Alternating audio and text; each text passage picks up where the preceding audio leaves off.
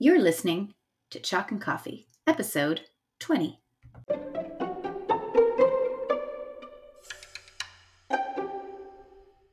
Welcome to Chalk and Coffee, the podcast that explores teaching English as a second language. I'm Jacqueline, your host. Hello, everybody, and thank you for joining us. An essential part of any language curriculum design is vocabulary instruction. But how do we decide what vocabulary to teach? Have a listen to Dr. Paul Nation on Chalk and Coffee today as we dive deep into the monitoring and assessment part of curriculum design so we can make sure that our learners are getting the most benefit from our classes. There are different types of monitoring and assessment, from placement assessment to the observation of learning, and diagnostic assessment to proficiency assessment. Today, we're taking a close look at the testing of language proficiency, testing not from our course content, but from the language itself. So we know what our students know and how to better address their learning needs. Dr. Nation, we're thrilled to have you join us on Chalk and Coffee. Would you take a few moments and introduce yourself to our listeners? I'm Paul Nation. I uh, work in New Zealand, but I've taught in many places around the world. Uh, my specialty is probably the teaching and learning of vocabulary, and I've spent most of my academic life working in that area. Although I'm also very interested in the wider methodology of uh, listening, speaking, reading, and writing. I spend most of my time working with teachers and training, or oh, sorry, in service teachers and training, and um, uh, and uh, most of my books are written particularly with teachers in mind. The book, the book that I've written that I think is the most generally useful for teachers who don't have a lot of training in the teaching of language or of English anyway, is a book called What Should Every EFL Teacher Know? And you can get that uh, electronically through Amazon if you like it. But that's, I sat down very late in my career and thought if, I had to advise a teacher of English as a foreign language, what would be the important things I would say to them? And I wrote it fairly quickly. Um, but it seems to me that that's the book which has my basic sort of philosophy of teaching and learning in it.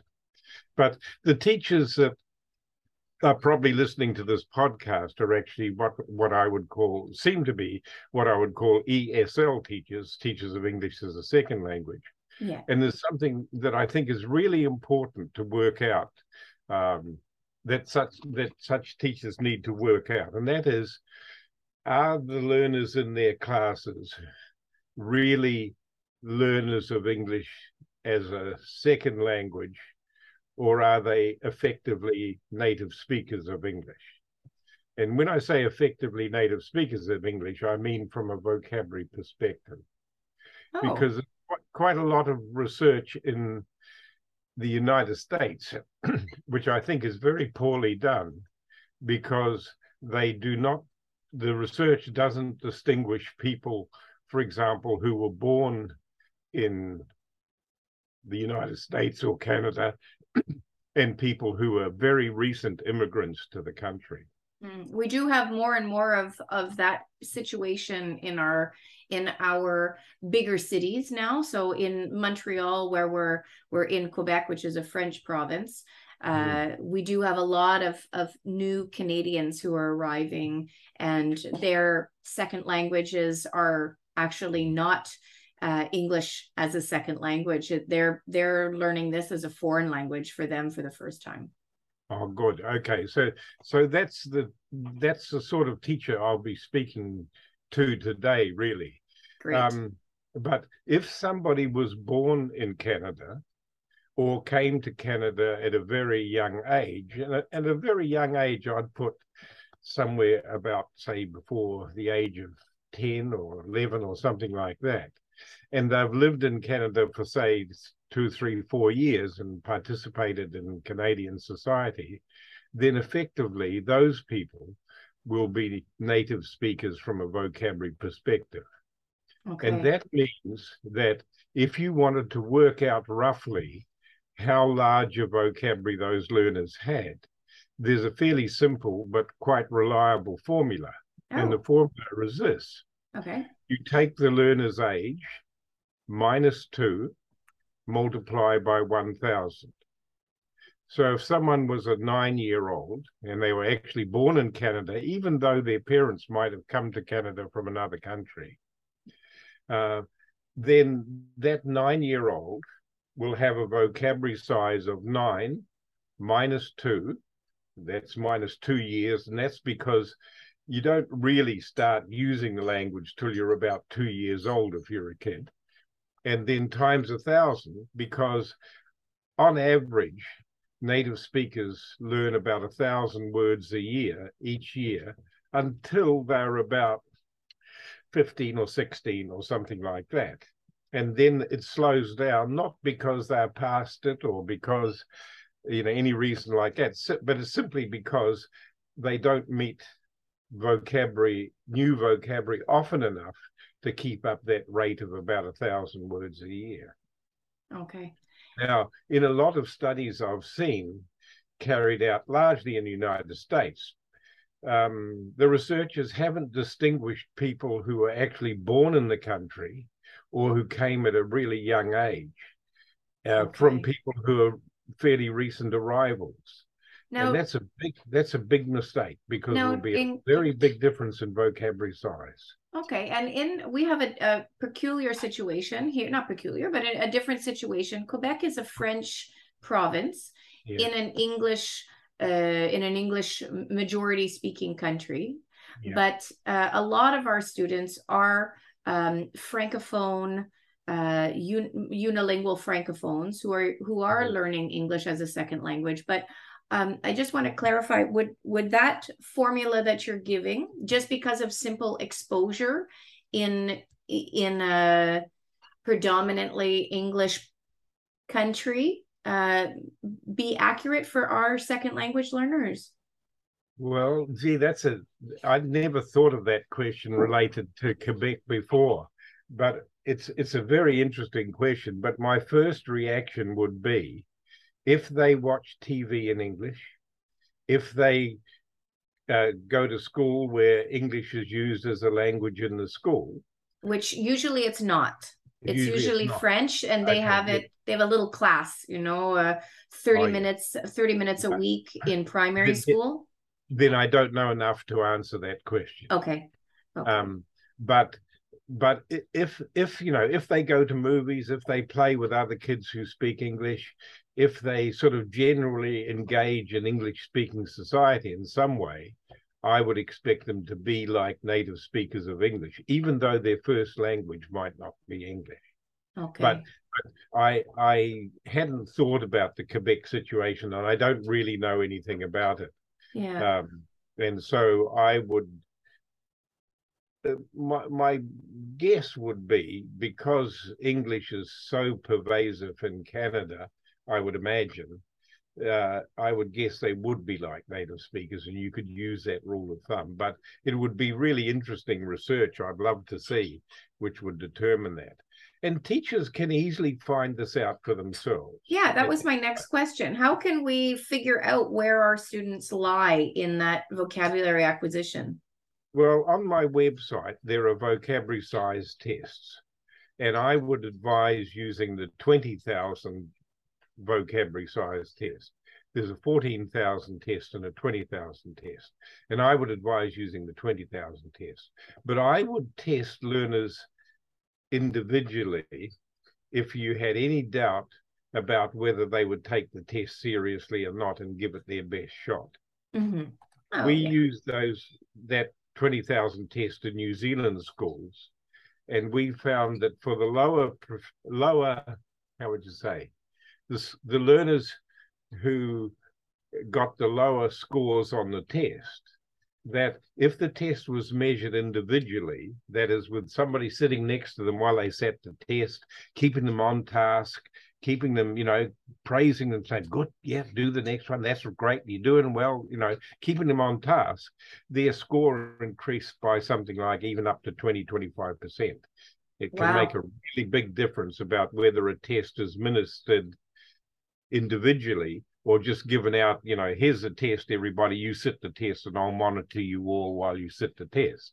And for learners who who are a bit turned off school or you know have cell phones to play with and do all of these sorts of things then the individual administration can make a big difference.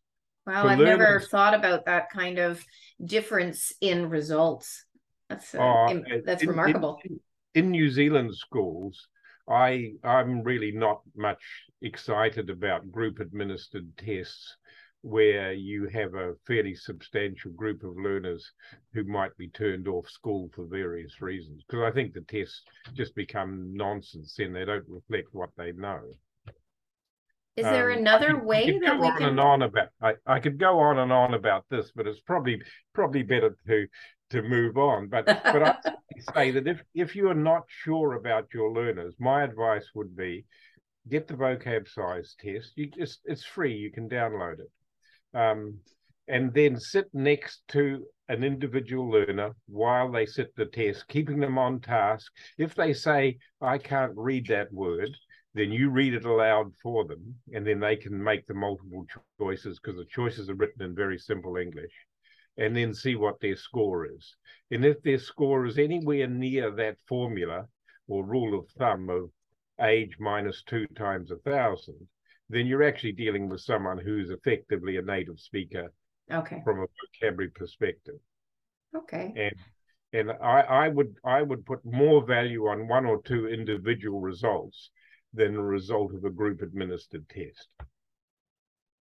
Excellent. Okay. Well, that's something to keep in mind then when we're taking a look at where we're starting with all of our students, because we usually walk in with uh, you know, a ministry approved activity book and we kind of front load here's our vocabulary we're going to be focusing on and uh, and then we go from there. But we're perhaps not meeting the students where they're actually at and then teaching them as much as we could be possibly teaching them. Okay because it's so important i'll, gi- I'll give you a couple of examples of this then uh, one of my colleagues for her master's thesis uh, developed what's called the academic word list. I don't know if you've heard of that. Her mm-hmm. name's Averil Coxhead. And she made this really useful list, which uh, is very, of words which are very frequent if you do academic study. Um, now, uh, one of my teachers in tra- uh, teach in service teachers came to me one day and said, I gave the academic word list test to my students in the in the we call it the third form, but the first year of secondary school. Okay. And they got half of the words correct on the test. So I'm teaching them the words on the academic word list. And I said, well, uh, uh, what, uh, are your students native speakers of English or not? And she said, oh, well, I don't really know because you know in New Zealand we have a lot of uh, people with uh, from uh, originally from many different countries and a lot of native New Zealanders with brown skin and so on. And you look at a class, you, if you just looked at the faces, you wouldn't have much idea who's a native speaker or not. Anyway, I said, well, it sounds a bit funny to me because your people beginning secondary school will be 13 years old roughly and so they should already know about 10 to 11,000 words, age minus two times a thousand. Um, and the academic word list, we know, ranges from the third thousand to about the seventh thousand words. Okay. It's sampled from there. So they should know all of these words already. And he said, Yeah, but they only got half correct. And I said, Well, can I come along to your school and, you know, sit with them and get them to go through the test again. So he got permission from the head, and I went down, and he brought them one by one. This is a one by one thing. And they sat down, and I I forced them into a little procedure. I said, okay, uh, because the, the, academic word list test was a test was was a matching test, not a multiple choice. But you know, I I forced them to say, okay, let's look at just one word of the three. Now you look through the choices, good, yeah, which one you think correct, right? And that one would say, oh, I can't read that word, and I said, well, that's that word says foreign. Oh, foreign. Oh, yeah, okay, it's this one, you know. And so we went through, and even though their score on the test was 50%, when the teacher gave it, when I sat next to them, they were all scoring full marks on the test. Oh. And the teacher was sitting there, sort of in the on the on behind me while I sat with the learner doing the test. And the teacher was going, "Oh my God," you know, because he realized that these kids actually already knew all the words. But he gets up and teaches them, and that sort of yeah, here's this. Yeah, here's the sort of nonsense we get at school. Yeah, we'll just go along, you know, going along with them, things like that. And one of them worked uh, in fact, I, I, said to one of the learners, I said, look, when you sat this test in class, you got half correct. When you sat it with me, you got full, full, full marks. I'm sort of a bit upset at you because, you know, you should have done much better at that because you actually know all of these. And then one of the learners working, walking back to class with the teacher who, who was going to get another learner to bring back to me said, I didn't know I was good at that. and it was, it was simply that when they sat the test, they were their focused. minds were sort of elsewhere. Yeah. Mm-hmm. And, and, they sort of said, oh, another test. I'm no good at tests. Da da da da da. You know, low mark. And the same thing happened in the same school when I went back a couple of years later with another teacher to try out the vocab size test. And there's a girl came along from once again about 13 years old, blonde haired, blue eyed, born in New Zealand, you know, only speaks English. And she started doing the test and she got up to the third thousand level and she said, oh, I can't read this. I said, okay, I'll read it for you. So I read the choice, uh, read the stem, and she chose the choices because the choices are all written in the first two thousand words. And she scored around about nine, bit over nine thousand words on the test. Now she should have been scoring about ten thousand, but that's within that sort of it's this age minus two times a thousand is really plus or minus a thousand or so mm-hmm. words. Given yeah, you have to think about exposure, and you have to think about uh, no, familial background. And oh yeah, yeah, that's right. I mean, if if you come from a a, a low socioeconomic family, you're going to have less experience. Yeah.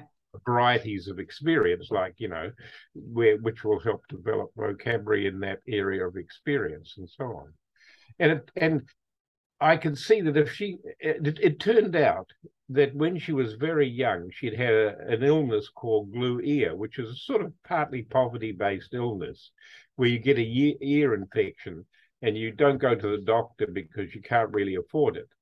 And so when she was learning to read, she was effectively deaf oh. for several months of that time.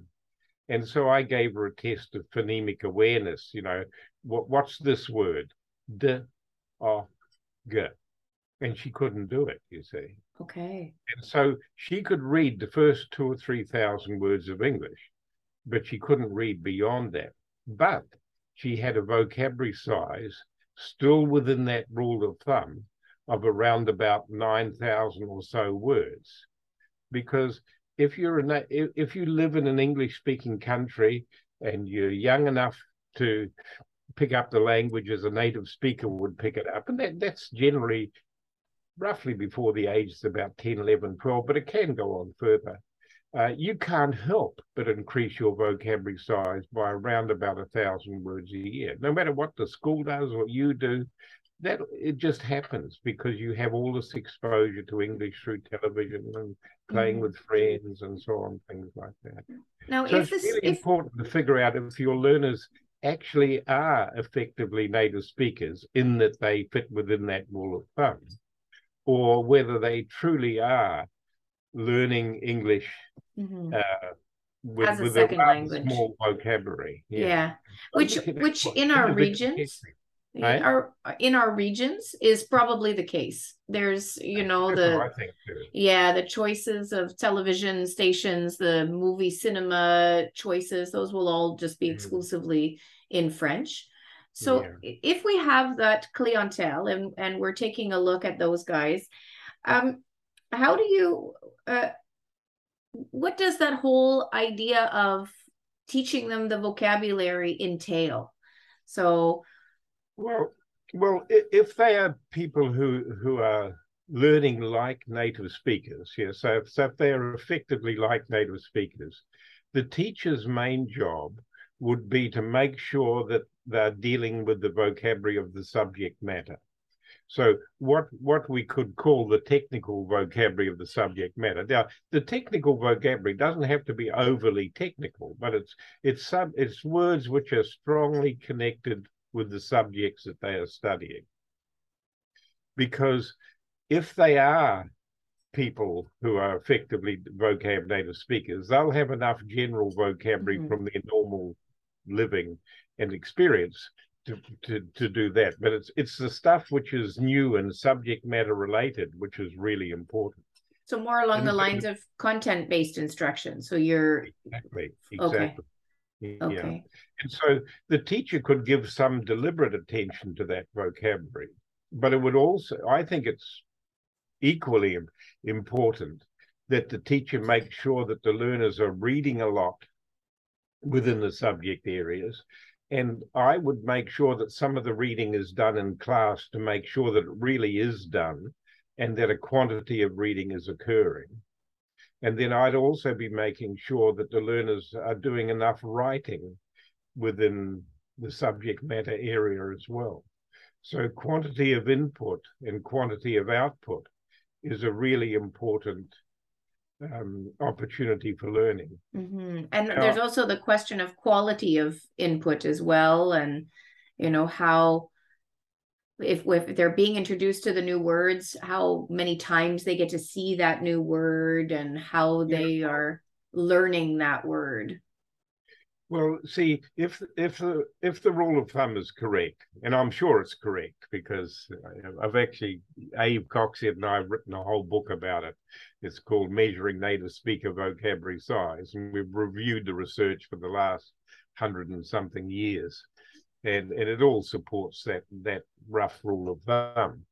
Um, but but my my sort of uh, the the the methodological principle I operate under is called the four strands, and the four strands goes like this: if you want to learn a language and develop skill in the language, then you need to learn through input, which will account for about a quarter of the learning time. You want to learn through output, which will, should account for about a quarter of the learning time. You should learn through deliberate study and deliberate teaching, uh, you know, using the dictionary, deliberately being taught words, deliberately learning words, learning word parts, all, all of this sort of thing, learning how to spell and all of that, that should occupy about a quarter of the time. And the remaining quarter should be becoming fluent in reading, writing, listening, and speaking. So That's that you are reading. Yeah, so easy practice, mm-hmm. so that you're reading at a reasonably fast speed. It doesn't mean a super speed. It just means at the speed that a native speaker would comfortably work at. And for reading, for example, that's around about 250 to 300 words a minute. It's not it's not supersonic reading or anything like that. It's just simply reading at a reasonable rate. So People is that go, I'm sorry, that, does that idea of fluency carry over into um, not just speech, but into uh, how many words they're reading? Uh, well, On it a... will affect, affect, how many words they read because okay. if you can read at 250 words a minute instead of 150 words a minute, you're going to read, you know, almost twice as much, and therefore you're going to meet more repetitions and things like that, which are really going to help vocabulary learning. Okay. And, and it's worth giving a bit of attention to fluency in in all of the four skills of listening, speaking, reading, and writing. So I see learning occurring through a balance of these four strands: the strands of input, output, deliberate learning, and fluency development. And teachers can only teach so much and learners will only put up with so much teaching you know there's no there's no way that the teacher is easily going to make great inroads into the thousand words a year by getting enough repetition and and and quality of attention to vocabulary simply through teaching. Teaching helps but it's only one part of the picture. And so it's re- i think it's really important that learners do plenty of reading they do plenty of writing and subject matter reading and writing and listening and speaking, you know, discussion and things like that. And if if teachers are saying, well, they're not very good at reading, so I try and get the message through speaking, well, then the, the teacher is ignoring their reading development to some degree, because if they're not very good at reading, then the teacher better do something about reading so that they get better at reading and that that source of input becomes stronger, you know. So I would see that in in your ESL situation, making sure that learners are happy at school, that they are engaging with the subject matter, and that they're getting plenty of opportunity through reading and, and writing, because these are what what our our ancestors in language teaching used to give attention to the acquired skills because you don't naturally acquire reading and writing. You naturally acquire listening and speaking but you know reading and writing requires some sort of minor academic input or anyway something like that. And it's really important that those skills are developed so that the opportunities for learning vocab then expand because they can learn through those sorts of skills we talk a lot in Quebec about using the idea of authentic texts. So um, we try for our our youngest second language learners to use uh, books that perhaps their peers would be reading if they were anglophones, um, and they are books that have lots of repetition in them, lots of um, um, perhaps rhyme, so they're they're hearing words in a different way that they might see the teachers are are taking out some of the important vocabulary from that and instructing them. But mm-hmm. is is there a different way? Should they be looking perhaps more at leveled reading? Um, when i'm thinking about your idea of where their level of vocabulary might be or or, or authentic text still the way to go? Um, if if your learners are truly if your learners are effectively vocabulary native speakers, then authentic texts are fine. If your learners truly are people whose vocabulary size in the language is not that great, and and you know way beyond way below the rule of thumb measure, then there's a motivational sort of advantage in authentic text, but there certainly isn't any pedagogical advantage. There's no pedagogy. Okay. The reason there isn't any pedagogical advantage is if you come to a text where 10 10% or 20% of the running words in the text are unfamiliar to the to you, it might be an authentic text from the point of view of native speakers but you certainly won't get an authentic reading experience by reading that text. Yeah, they don't have the access. You'll you'll just suffer frustration and and so on like that. So it's really important if learners truly are learners with with um, more limited vocabularies, it's really important that they get texts which are suited to their level. Now, in English as a foreign language, we have this marvelous resource of graded readers. But I sort of hesitate to mention them too much in your situation because if your learners are more like native speakers, then graded readers hold them back because they're written within a 500 word vocabulary, a 1,000 word vocabulary, a 2,000 word vocabulary, not much beyond 3,000 words. And if your learners already know the first 3,000 words, it's a bit of a waste of time working on the vocabulary in those readers because it's already well known. Yeah, I think it's they, super important then the idea of assessment oh, prior oh, prior to, you know, just so you know where your baseline is going to be in in your class. Yeah, I think it's critical and that's but it, I'd also stress again that quality of results, that is, testing a learner individually, is much, much more important than testing 100 people in a situation where you can't be sure if their answer represents their best shot or not.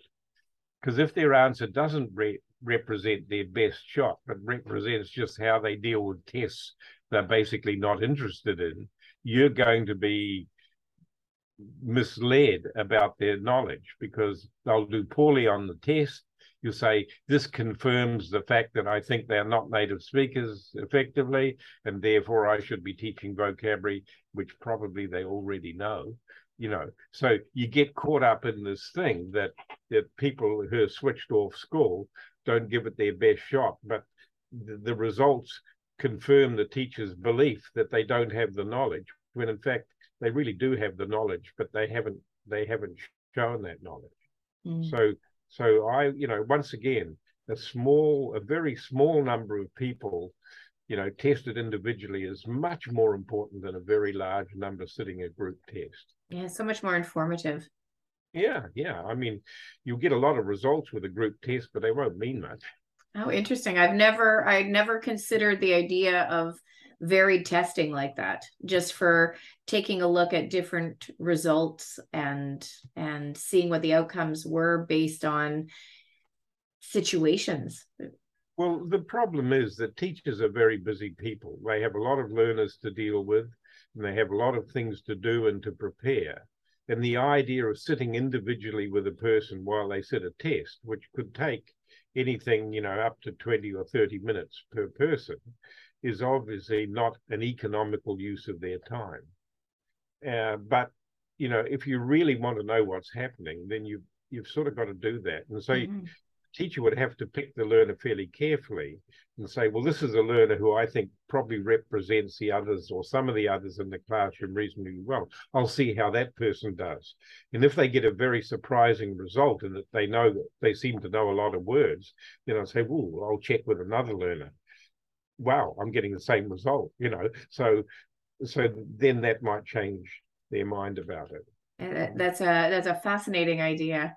I uh, I'm going to actually now have to look more into the difference between individual testing and group testing because I think that uh, or, or different ways that the students can demonstrate their their understanding. And maybe it not just about sitting a test. Maybe it's maybe there's other ways uh, I I would go to sitting a test because other if you use other ways, other more indirect ways through reading, you you get a lot of other factors which compound the problem. Okay. You know this this the young girl I mentioned who who if you gave her a reading test, she'd do terribly on the reading test, and you'd say, oh, she, maybe she's got a small vocabulary. She didn't have a small vocabulary. She knew over nine thousand words. Mm-hmm but she couldn't read 9,000 words. Yeah. But the issue was not vocabulary knowledge, the issue was reading knowledge.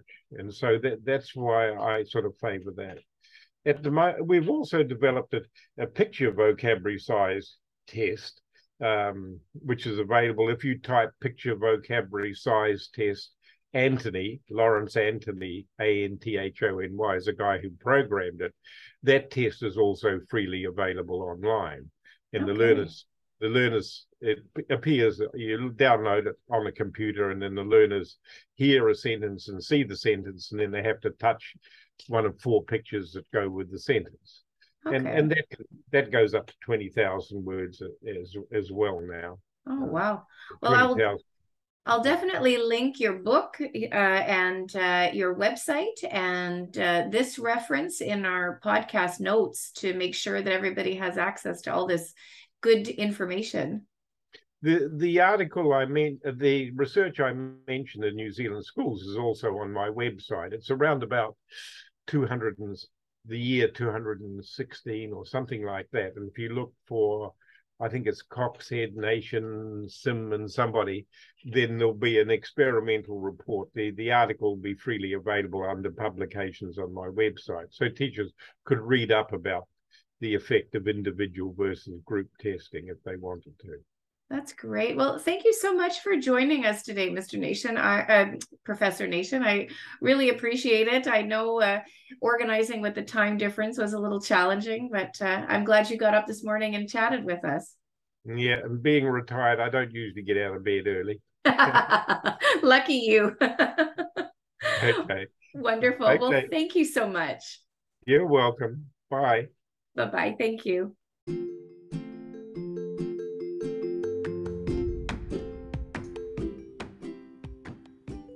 I really hope you've been enjoying the podcast so far. We've got some exciting episodes coming up, including one on cooperative learning and collaboration in the classroom and all of its wonderful benefits. If you are enjoying what you're hearing, hit the subscribe button and tell a friend. I hope you'll join me again next time, and until then, teach with all your heart and a little coffee.